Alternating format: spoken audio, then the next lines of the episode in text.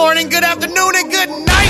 And welcome to T-Pain's Nappy Boy Radio Podcast. The most fun you'll ever listen to while you're folding your clothes. Now let's get this straight. This is not your average podcast. T-Pain's Nappy Boy Radio is super fun, super crazy. It's pretty much an in-your-face conversation. That's the good thing about us. We don't do interviews. We do conversations. All of my guests, all of my co-hosts, we chill. We drink, we play games, we have the song of the week, we have the creative curse word of the week, as long as you're having fun as our guest. Speaking of guests, each week I'm gonna go through my whole contact list and dive head first into the world of music, gaming, exotic cars, tech, strippers probably, doctors probably, probably strippers that are only stripping so they can pay for tuition to become a doctor. You never know. My wife is a certified bartender. She'll make you a drink while you're here. We'll get you drunk and make you play VR after. It's a lot going on. But that's what it's all about over here at T-Pain's Nappy Boy Radio Podcast. See you soon, baby!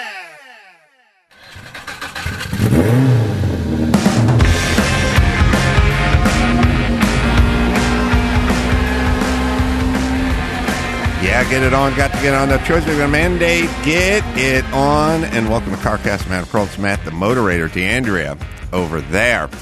Um, so much going on. I know you just got back from auction week. Yeah. I uh, checked. Uh, you could call it show prep, I guess. I was perusing the uh, auction sites and uh, seeing some of the prices that were fetched. A um, couple things uh, jumped out at me. First off, uh, that goddamn Miura SV 3.5 and change.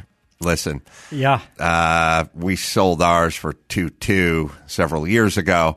Did it to buy a house. I, I get it. That's how that's how the world works. But I always said that's that that's going to be a five million dollar car one day. Like I've, Yeah. I've always said that car, that car. Why are these other? You know, when that car, when a Lamborghini SV, and I'll I'll screw it up a little here, Matt, but you'll get the gist. When a when a Ferrari Lusso, like a 64, 65 Ferrari Lusso was, you know, 1.8 or 2 million bucks, that Lamborghini SV was 950. Yeah. Or whatever. And I was just like, and, and they were the same prices, like a, a couple of like Ferraris that weren't that GTC or something, uh, GT, whatever the one. I, you know, I, I, I always said, why, why is that Lamborghini SV the same price or cheaper than X, Y, and Z? Yeah. Like and the 330 GTC. Right, right, and and a convertible. You know, the, the convertible GTC Ferrari was more than an SV. You know, or whatever. There were there are a bunch of cars out there. Even even, yeah. And so I was like, no, that's that. You know. So I bought one, but then I, I had this house thing happen. I had to basically sell it. I, I probably wouldn't have, but um, yeah, three, five, eight, you know, 80 grand. I mean, three, six, essentially, you know. Um, I was like, this is a, and, and of course now the 330 GTC is, you know, convertibles one six or something. And this is three, three, six, you know, it, Yeah. it went. Yeah. It's up. It's all going to go up. I mean, Lamborghinis have like they started low, which is interesting. Then they they've crept up, and then they sort of plateaued, and nobody moved them. Right. They didn't fire sale them like the Toyota GT, right? The Right. 2000 GT for a mm-hmm. little bit, right? Million Right. dollar car became a five hundred thousand dollar car, Right. And then a couple like they kind of sat. And nobody moved them, and maybe some private sales, and then they crept up a little, and then nobody moved them, Yeah. and then they crept up, and yeah. Now this this one was a gorgeous example. Oh yeah, uh, I've I didn't seen get a it. chance to see it. I've seen it at Bobbleoff. It's beautiful. Yeah, beautiful it's color. beautiful. Blue Note Day. Also, um, also the S's and the P's are you know one eight, one six, or whatever. I mean, it's all all the Miuras. Uh, Yeah. I, I think I think the game's on with the Miuras. I I always I always knew it. I just didn't know when it was gonna it was gonna happen. But it it's it's on. now. I uh, some of the other big cars that were there, you know, Ferrari F40s. The F40 at RM went for 2.15 million. Mm-hmm. and then one went at Barrett Jackson for two. I think it was two seven five. And it was the gray one that RM was trying to private sale that we saw Yeah. at Monterey. Mm-hmm. And I guess they didn't get the price they wanted, so somebody decided, hey, Two two seven fifty. yeah, but like we'll go to Barrett Jackson with no reserve, and it was the top seller at Barrett Jackson. Uh, Yeah. cool car, but a funky car because I think it raced a little. I don't know that it was street legal. Um, it looked cool, and it was a, it was a big money car, but interesting. Um, The, uh, the the thing that I found interesting when I was looking at uh, Barrett Jackson last night is the crazy Chevy Blazers and the what C5 Blazer Yeah. and so many of the customs just getting all the money in the world. I They- I don't it, it scares me a little th- when stuff gets trendy and Yeah. people get on. Far as I could tell, um, a few years ago, and not very long ago, two or three years ago, uh, it was all about the Broncos, the vintage Broncos, and the Blazers were like, "Who cares?" right. And uh, I, I mean, really, sort of, who cares? Yeah. I, there wasn't even on anyone's radar. And the Broncos were getting built up, and everyone's seen them around town. And there was a few companies, um, Icon did them, and there's there's another company or two that Yeah. did them. We talked to the guy in, at SEMA in Vegas uh, about it. Yeah, there's Yeah. guys who who are doing the Broncos, and kind of arguably, it's a kind of a nicer platform to jump off on than the than the Blazer. And when I say Blazer, I mean I don't know 74, 73 or something, something like Right. that. Um, those, The Broncos small. Yeah, smaller. Just I don't know. It's just kind of a the difference between a you know sixty six Mustang fastback and a Chevelle or something. Yeah, you know, right. just like sort of a smaller, tighter, had a little more of a Euro vibe to it. I, I would say the Bronco feels a little more Euro than Right. than the Blazer, and so people were breathing on those and doing some really nice jobs on those, and then they we're selling for like. 250 to 3 or something for like a nicely done Yeah. one with a coyote motor in it and stuff like that. A, a lot of credit goes to Icon on that. Yes. And then the Blazers were neither here nor there. I, I don't, I didn't see a lot of them come across because I, I don't think people want to dump a buck 50 into something they couldn't get more than 75 for. Yeah. So that was kind of the, the Blazer. And then I blinked my eyes and there's a bunch of Blazers going for like 450 and Yeah. like 550 and 350 and the Broncos are still, you know, 225, 250. You know, I, I don't know what the fuck happened. So, uh, Ring Brothers did one a few years ago. Uh, not not a very famous like SEMA build, but they did one. I forgot who th- for some sports ball player, and then uh, and then I think they did like another one for the Omaze charity thing, and then another one, and then another one, and and the cool one we saw at, at SEMA this year with the like the basket weave seats and and um and I think that started getting the attention of some of the aftermarket parts makers as well, going, oh, maybe we're going to start. You know, now we've got a CAD file for a full for a new chassis, and we're starting to make some suspension pieces and repopping a few of the restoration pieces for it, and it started to catch on. But you're right, it, it's. The, I tell you, the Broncos, uh, the Blazers were were all still doing well. You can tell the difference in price. Uh, a Bronco comes up with a small block Ford done well, it's 100, 110. If it has a Coyote swap, it's 130 to 150. And if it's off the charts good for some reason, there was a few for 300 plus. Right. Uh, the Blazers were, were doing well. And then the one I still don't get is the uh, the Eleanor Mustang, the recreation. God. And every year there's six of them out there, and they're all pulling a couple of hundred grand, which is interesting because it used to be Hold on, Ben. Pull up uh, Barrett Jackson uh, from Saturday. Sorry, go ahead. it used to be if it was officially licensed, you'd pay heavy, like thirty Right. grand for the licensing fee. Those cars are getting four hundred, and people were paying that for the past few years. But they got dragged into court. They lost, so now there's no more officially licensed, and I don't know what that does to the guys that bought it because now anybody can make that car. Uh, if you paid top dollar for officially licensed, I guess you get to still say it was officially licensed, and now there won't be anymore. But now anybody can make those and and license it. I was But- confused. I saw one for I don't know five and change. I think Yeah. I saw one for so that one was a movie car. Oh, that was a movie car. So Yeah. that's why was it five? Was it over? It was over five. I think with the Vig and everything, it was like five. a Yeah. movie car or the movie. a car? movie car.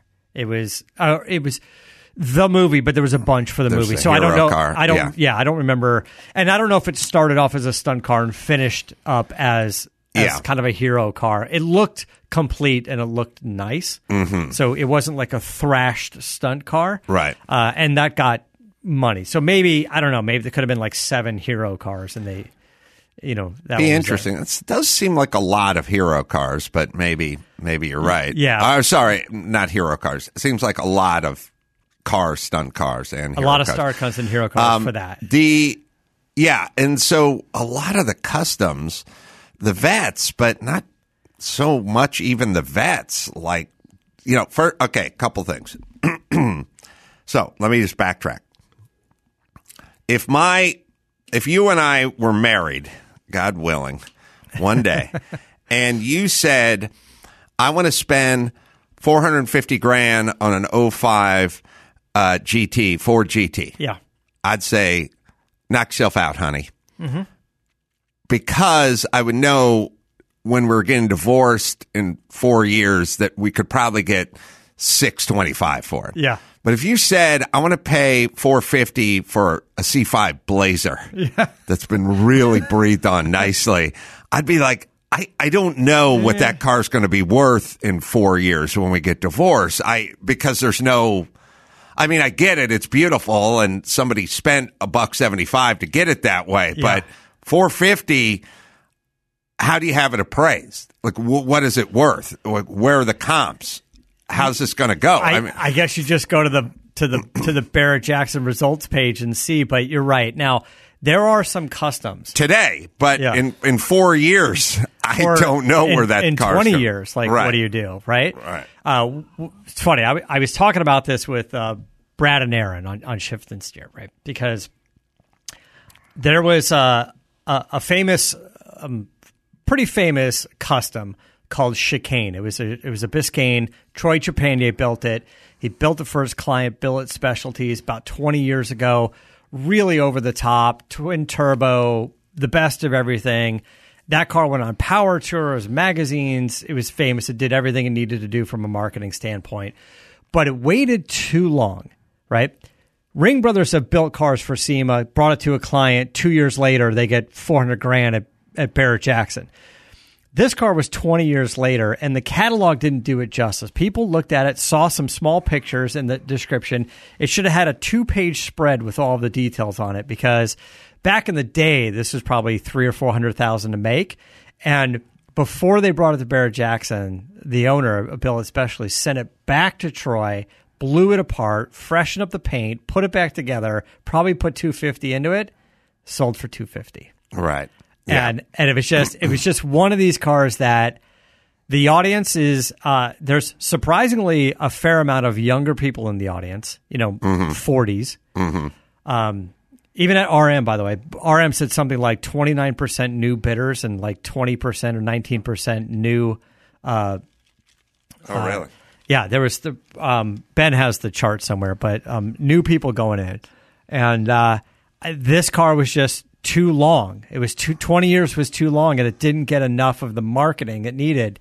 Um, yeah, so uh, RM, by the way, 29% new buyers and 15% uh, new bidders I guess which that's is good. Yeah, so it's it's growing, but yeah, I, I don't think the Blazer is going to quite hold it. There's going to be a few that'll be the standout Blazers, um, and the Icons I think will do well because they built a reputation for their company. It's got Yeah. kind of a singer thing yeah, going not, for it. yeah, I'm not including the icons in this group or even the Ring Brothers. Ben, did you find Saturdays? Uh, what were we talking about? Uh, Barrett Jackson. Barrett Jackson. Yeah. it it's quite it.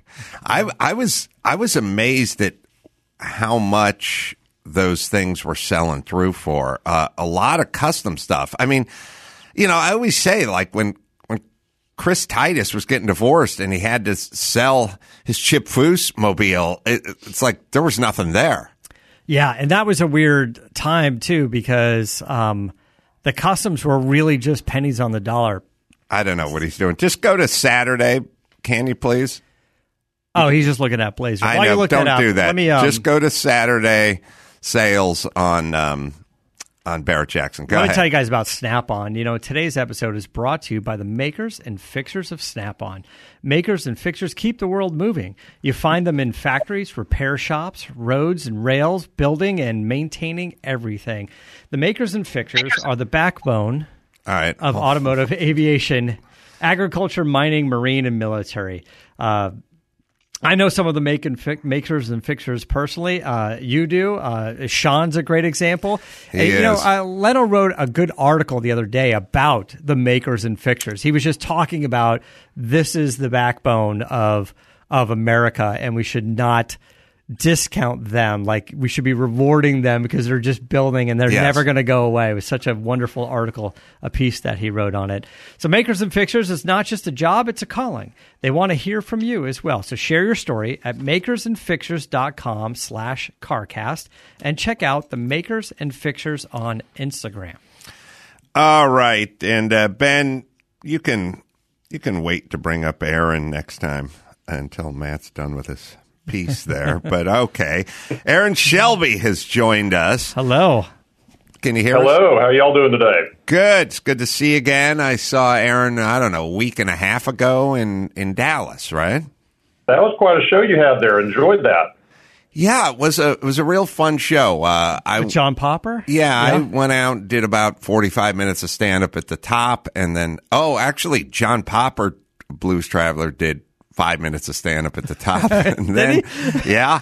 And then, uh, then I did about 45 minutes. And then he came out and did, uh, four or five songs with his keyboard player, sort of, you know, little, little bit, uh, MTV unplugged style. Yeah. And then Chris and the boys, I his band, the joined band, them played. and it was it was really we never done it before, but I, I thought it was a really satisfying format, didn't you, Aaron?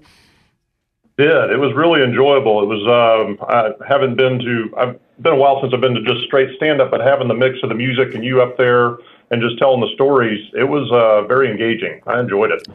I'm uh, I'm so glad you made it out. Um, so Shelby, we're uh, celebrating uh, Carroll's 100th birthday, and uh, it's gotta it's it's got to be satisfying that there's a real I don't know if it's a resurgence, but it's like Shelby's m- more Shelby conversations, probably because of the movie, Yeah. and but other things in the last like two and a half years than than the combined ten years before that. Does that seem accurate, Aaron? Uh, I think you're spot on. You know, it's uh, you know, Carroll passed away in 2012. The movie definitely helped a lot. Uh, that Ford versus Ferrari movie did a bunch for just getting the common knowledge of the Shelby history out there. The passion we're seeing around the cars themselves today. Um, you know, Matt, I saw you at Barrett Jackson. The, Yep. the prices the Shelbys were bringing were crazy. Uh, and the, that passion and, and the desire for people to want to own or be part of the Shelby world is as strong as I've ever seen it.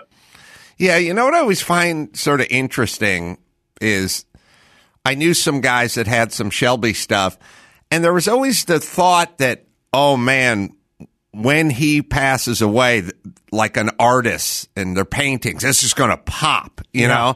And then he passed away and, and nothing happened. It was like they were still trading for the same amount. There, there was no pop, there's no jump, there's no anything.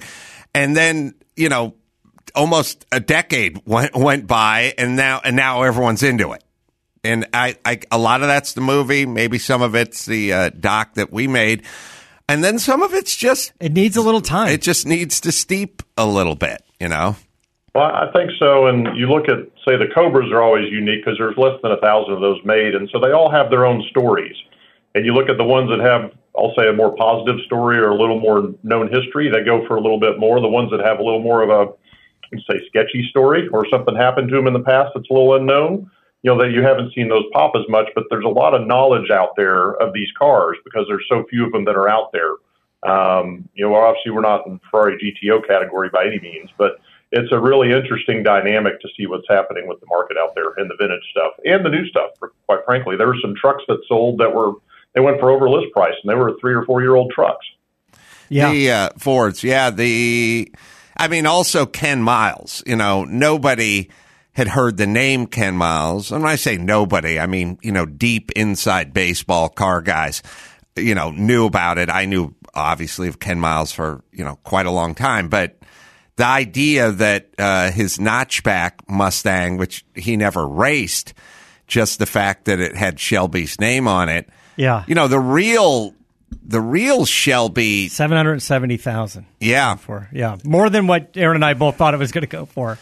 Well, oh, you're sure. exactly right. I had no idea. I, I was thinking three fifty to four fifty, somewhere in that range. Yeah, I think we were maybe in the four to five hundred range, and we were being a little generous. Yeah, it's a I don't know sixty six. Whatever, 65, 66 notchback uh, Mustang that was built for Ken Miles to race, which he never raced as he passed away. But I, I'll tell you, uh, Aaron, the real feather in the cap uh, when it comes to the Shelby name and the kind of kind of juice it's bringing now is that uh, not a Shelby. It's uh, it's a Japanese car. It's the Toyota 2000. yeah. Because the Toyota 2000 that sold I don't know a year and a half ago or whenever whenever that thing sold for two three two five you know somewhere something started yeah. with with a two that car, I think a white one just sold, or you know, for five fifty or six hundred or something like that. Um, that car didn't have success. Yeah, uh, wasn't a legendary race car. It simply had the Shelby name and livery on it, and was prepped by by Carroll Shelby, and it brought all the money. And that there's no other way to to justify that price other than the, the Shelby name.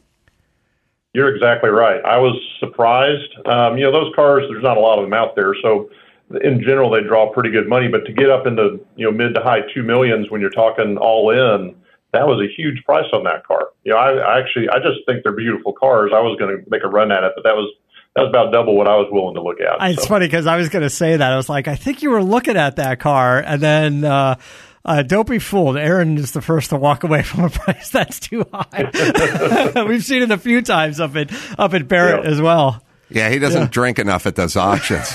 he probably that's doesn't. my problem. uh, uh, too many free drinks left. Uh, yeah. Uh, the uh, what's going on in Vegas or Nevada with Shelby American Shelby American Shelby American? I've I've talked, it's come up in conversation a time or two, and I've been like, yeah, what, what's the process over there? And so it, Shelby American is based in Las Vegas. Our facilities uh, just south of the Strip, a little bit in between the airport and the highway down there, uh, just south of the Valley High Golf Course. So we've got our that's our Mustang conversion facility. As we have a full shop back there, and then we also have a retail store and a we call it a heritage center, not a museum because it's not not zoned for museum but uh, Heritage Center. Mm-hmm. And so we tell the Shelby story there. We do tours a couple of times a day there. Um, you know, telling the whole Shelby story. The cars we have in and are on display are changing frequently. A lot of them are on loan from people that have shipped something back or they need us to store something, and so we keep them out for the public to see. Uh, my brother and I've got the movie Cobras. We've had those out there on display before. So we that's really it's become a destination. We moved into this particular facility in 2015 and with as close as we are to the strip, it just draws a ton of traffic down there. We've got big windows. You can go out and part of the tours to go into the shop and see what we're doing on the cars. So this year, when we did the 400 Hertz Shelby Mustangs, we converted all those in our facility right there. So, ex- explain a little bit of the structure because I don't think people really fully understand. You're at every uh, Shelby uh, event and unveiling, but um, pretty much on your own dime. So the the the Shelby Foundation, which you can explain, is the nonprofit foundation, and all of these other Shelby companies, uh, they're all not necessarily owned by Shelby or the Shelby Foundation. They are separate companies that have licensing agreements and partnerships with the foundation, and whatever licensing fee that gets paid goes to the foundation, which is a nonprofit, right? It's a, uh, almost a little little more complicated, uh, but it's uh, so Carroll's had a trust up, the Carroll Shelby Trust, and then that kind of is the umbrella uh, just below that, you have Carroll Shelby International, which is the parent company of the operating entity. So licensing falls under that. Uh, we've got a Goodyear Tire Distributorship, Shelby American. All these kind of sub entities fall under Carroll Shelby International, with the foundation kind of sitting on the side and taking benefit of some of that. So I'm on the board of Carol Shelby International and act as brand ambassador as you see me at events, like you said. And then I'm also president on the board of the foundation. So, sort of two arms. Ultimately, at a point in time in the future, the whole thing rolls in under the foundation. I won't get into all the specifics on that, but it'll happen at some point in the future where then everything truly operates for the benefit of the foundation. We're not quite there today. We're just a uh, we are still a for-profit entity as far as the operating companies go. Is Shelby Nevada just doing the Mustangs, or do they do any F one fifties or trucks? We do trucks there as well. Our problem is our capacity, um, and so we actually have a partner in Tuscany, if you're familiar with them, and so they've got a facility in Indiana that already has a uh, basically a truck conversion facility set up. So a lot of our truck conversions are in Indiana at Tuscany, where we're doing mainly the Raptors or the smaller niche trucks in Las Vegas, just because of capacity issues. We can't do we can't run that many through. We're you know several thousand trucks a year. We're you know somewhere less than a thousand Mustangs a year. So when we've got 30, 35 bays, we can only do so much in those in, a, in an annual basis. It's still an incredibly high volume. I mean, doing a few thousand vehicles of conversions between the cars and trucks, uh, that's a lot of vehicles coming out of Shelby American. It is, and we're excited, and that's on top of what Ford does with, say, the GT500 is the most recent model. So they're building those up in Flat Rock, Michigan, and pay a royalty back to Shelby for that. Um, what we do out of Las Vegas. And what you see a lot in the last five years is more niche type products. That Matt, I think you saw the Shelby Centennial we had on display out at Barrett Jackson. Yeah. So that was limited to 100 units. And what we found is doing something in units, you know, 50 units, 100 units, 150 units. It it just keeps that demand high because everybody wants to have one and not everybody can have one. So it creates an instant wait list. I, Similar to what we did with the uh, GT500 KR about uh, a year year plus ago when we announced that. Yeah the Centennial car, I think, um, got uh, accidentally uh, posted onto Instagram the day before the launch event here in Gardena, and by the end of the day, ninety three of the hundred of them were sold. Yeah, I like, think I think the, there's, there's that, a demand for it. Well, I you know Porsche's kind of figured that out. You know, the new world order is don't flood the market with merchandise, make it exclusive, and, yeah. and create that. I guess and it works. It, yeah, Aston well, Martin, in, Porsche. Uh, in a weird know. way. Remember, remember a few years ago, and I, I don't know if it's still really going on, but some savvy realtor said, "Why don't we take this million dollar house and price it at seven fifty? And then the owner went, "Why?" And then they went, "Because we'll get a bunch of people in here and we'll start a bidding war and we'll get them all going on it." And it, it, in a weird way, it's it's kind of that. It's like it's it's it's a little counterintuitive. You go, yeah. why don't we just make the most units possible? We'll make the most money. But it's like, no, make a smaller batch, make it more exclusive, and get people really excited excited about it. Um, is it hard to find qualified people, mechanics, and all the labor you need to do these conversions yeah, these the makers days? and fixers, the yeah. makers and the fixers. most, most definitely. So, particularly Las Vegas, I think, you know, Carroll moved to Las Vegas with the factory with his operation in 1995. It's always been a struggle for us out there. That is not a deep pool of, of automotive talent. And it's been a struggle for the years to keep that consistent. I think through the pandemic, um, and really just before then, 2019, we really were starting to get a good team together out there. Most of them have stayed with us, but we still run through more people than you would think that are on the shop floor everybody likes the idea of working for Shelby, but then you're out there, you know, 10, 12 hours a day putting this stuff together. It can wear some folks out. The other thing that we have an issue with, again, I view it more as a Vegas market problem. There's just not a lot of depth there for suppliers. You know, if you're in Southern California, you've got a ton of painters, you've got a ton of, you know, uh, fabricators on different things. And while California, you can argue, isn't great for business, there's just a long history of that being there. And Las Vegas doesn't necessarily have that right now. Yeah, right. So we're we're actually we've got a new program, and I'm going to I'll tangent a little bit. So one of the cores of the foundation. Yeah, I was thinking. Uh, I don't know that you guys would would move because that facility could always be used for something, and it's nice having it right next to a Speed Vegas, and I know they share a little uh, and the tracks over there, so they get a little bit of track time. But I maybe it grows to like a Tennessee or a South Carolina or something a little bit more. Uh, where so much of the aftermarket companies are uh, have gone to, you know, the Holleys and the yeah, comps of the world. That's something to take a look at in the future. We continue also to have discussions with Ford about, you know, what are some opportunities for us up in the Michigan market, particularly Dearborn, Detroit area, because again, you've got a huge talent pool there. Yeah. And for us, it's not always efficient to ship something from Flat Rock, Michigan to Las Vegas to be modified, then to go back out to dealers. So we, we continue to look at opportunities for that. There's no immediate change going. We, we found I think this particular facility fits us well, and we like the traffic that it draws, and we're able to do what we need to out of that with some help um, elsewhere around the country. How many square feet is that facility? About oh, 125,000, I think, off the top of my head. Yeah, that's good size. Yeah, I went. I, I I did a factory tour there a while back with Ford when we were um, when we did the GT500 launch event in Vegas. Uh, yeah and it was super impressive. I've been to the Heritage Center, like you mentioned, but uh, a number of events there. We've all, you know, you've been there together, yep. but touring the the whole thing and how it's uh, uh, how big it is and how efficient it is is impressive. But it's full. It's always full. It's completely jam packed.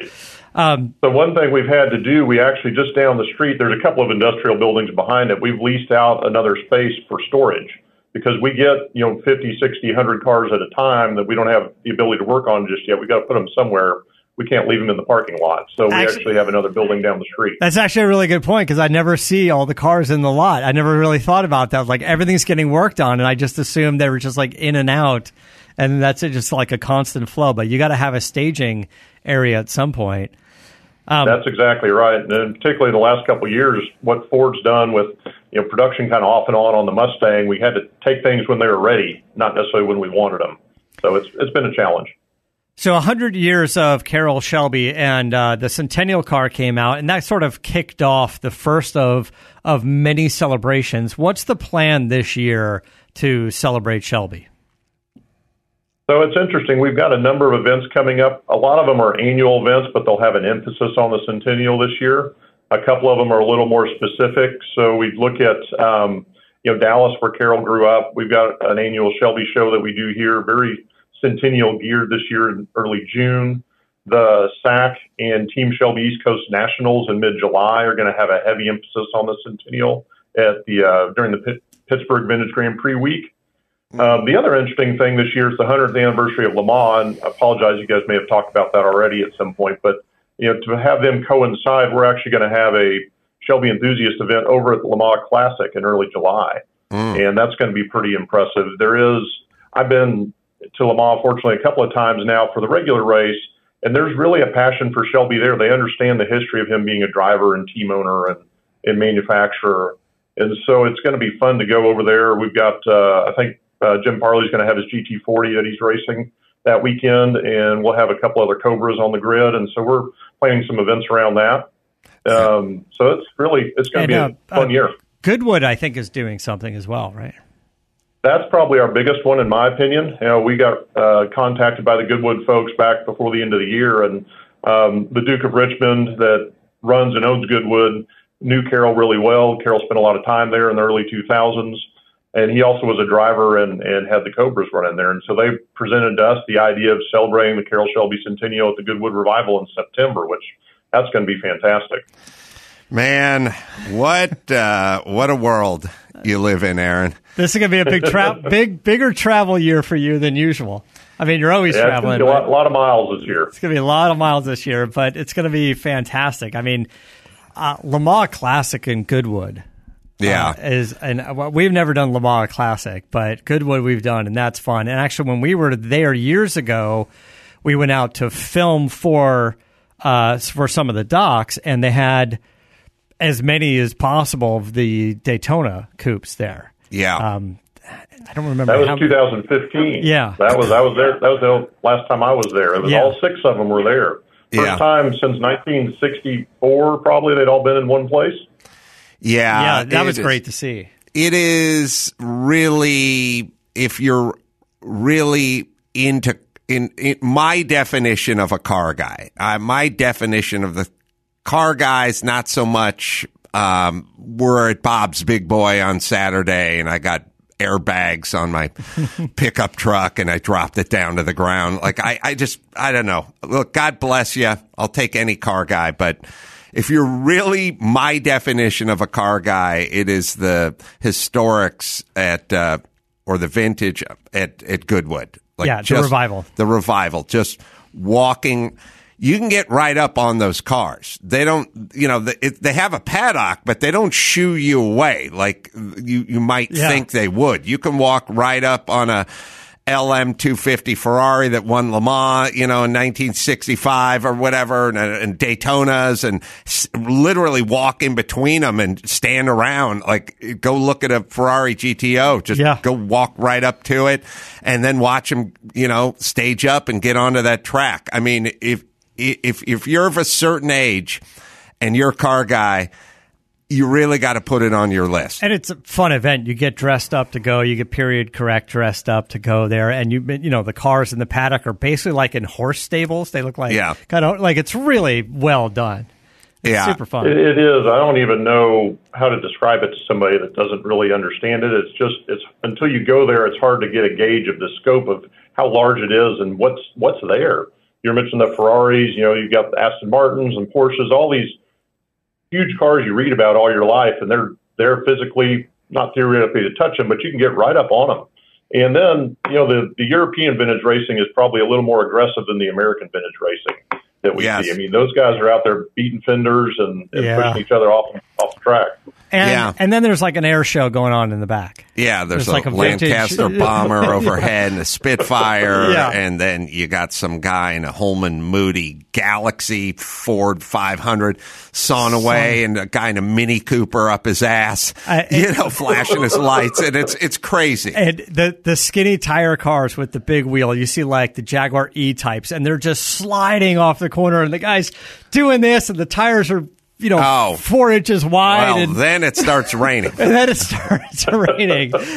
Absolutely. yeah. It's it's it's fantastic and it's fun, except for the mud and the rain. But everything else is good. Yeah, well, well, it's all good. Yeah, hopefully to see you guys over there. It'd be a lot of fun. We're uh, we're working on a good number of cars that Carroll raced in the 50s to be there. Uh, uh-huh. Uh, Shelby family wise, we're going to send over the 49 MGTC that he won his first race in. That'll be on display. But uh, a number of the Ferraris, the Cad-Allard, Aston Martins uh, that he raced through his career in the 50s are supposed to be there on display. So we're excited about that. Are you going to get on the track, do any parade laps, do a little driving? Oh, possibly. Possibly. Uh, we're talking about that right now. They do like, as you know, they like to get those, even though they're technically on display, they like to get those cars on the track for parade laps. So you, you want to be I able to hear them. Probably and, so. Yeah. Yeah, it's such. Yeah, we got to do it. Aaron, it was great uh, catching up with you my friend. Uh, love what you're doing with the the brand. Uh, they're lucky to have uh, such a uh, sober, focused, responsible.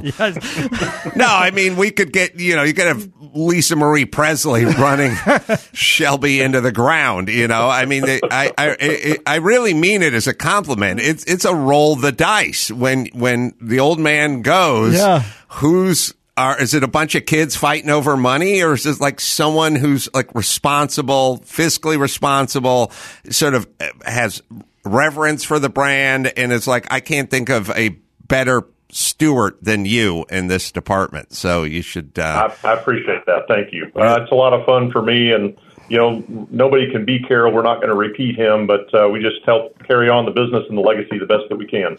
Well like i said uh, you think it would be a no-brainer, but there's many oh instances where it does every, not every go. Other instance. Every other instance, it does not go that does way. Not go that when way. my dad dies and I take over the Corolla brand for Toyota, yeah, right. me and my sister are going to do nothing but fight. The trumpet brand of whatever.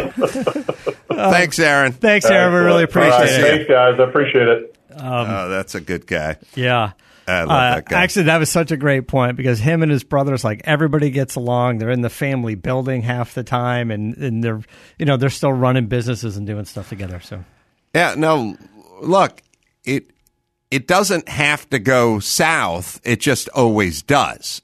when the Yeah. Marquee Elvis or Shelby or Paul Newman or whoever when they they die, it just it oh, it just goes down this road. There's Yeah. litigation, there's infighting, there's the ne'er do well half brother who wants wants his stake. It just it just has to go that way, but. Shelby Yeah. is is figured out. And I I think a, I think a lot of that is Aaron from what I what I know of Aaron. It, it, yeah, it is, and it helps that they're all pretty successful in their own right outside of the Shelby legacy. Like they've all Yes. made, they've all done well. That's helpful. That's helpful. All right, let me tell you about O'Reilly Auto Parts. Um, I'll tell you, I've always shopped at O'Reilly. I've always uh, worked on my own stuff. There's a there's a satisfaction in it, and uh, O'Reilly's always been the place uh, I'd go to to get all the I, filters and oil and wiper blades and beyond. And now they got the O Rewards bonus points, and that's what month we're in at O'Reilly Auto Parts. You can shop in store or online. You get points and rewards sent straight to your phone or your inbox. Get uh, two, three, or even four times bonus points on select purchases, and uh, you'll get to your next reward that much faster. Receive a five dollar reward for every 150 O reward points. If you're uh, already a No Rewards member and uh, not receiving your rewards, well, just add your email or mobile phone number and get a $10 reward just for updating your existing account. So sign up, and it's uh, easy. It's quick. You do it at O'ReillyAuto.com, or you can do it in store because I know a lot of you like to go into those stores. I do. O'ReillyAuto.com, or you can sign up in store. All right. Uh, you can go to uh, adamcarolla.com for live shows this weekend, this Sunday. I think I'll be at uh, Solana Beach at the Belly Up, and then West Palm Beach, Baltimore, Naples. I'm, I'm all over the place. So just go to adamcarolla.com for all the live stuff. What do you got, man? Uh, I've been uh, driving a few cars and to get the Mustang Mach 1 back, so you get to, I'll post some videos and uh, a clip of hearing that thing up on my social media. So, till next time, it's Adam Carolla for Matt, the moderator, D'Andria, and Aaron Shelby saying keep the air in the spare and the bag in the wheel. For the latest updates and call in times, follow the show on Facebook, Twitter, and Instagram at CarCast Show. If you'd like to write in, fill out the form on CarCastShow.com. And don't forget to give us a nice rating on iTunes. CarCast is a Carolla digital production and is produced by Chris Laxamana. For more information, visit CarCastShow.com.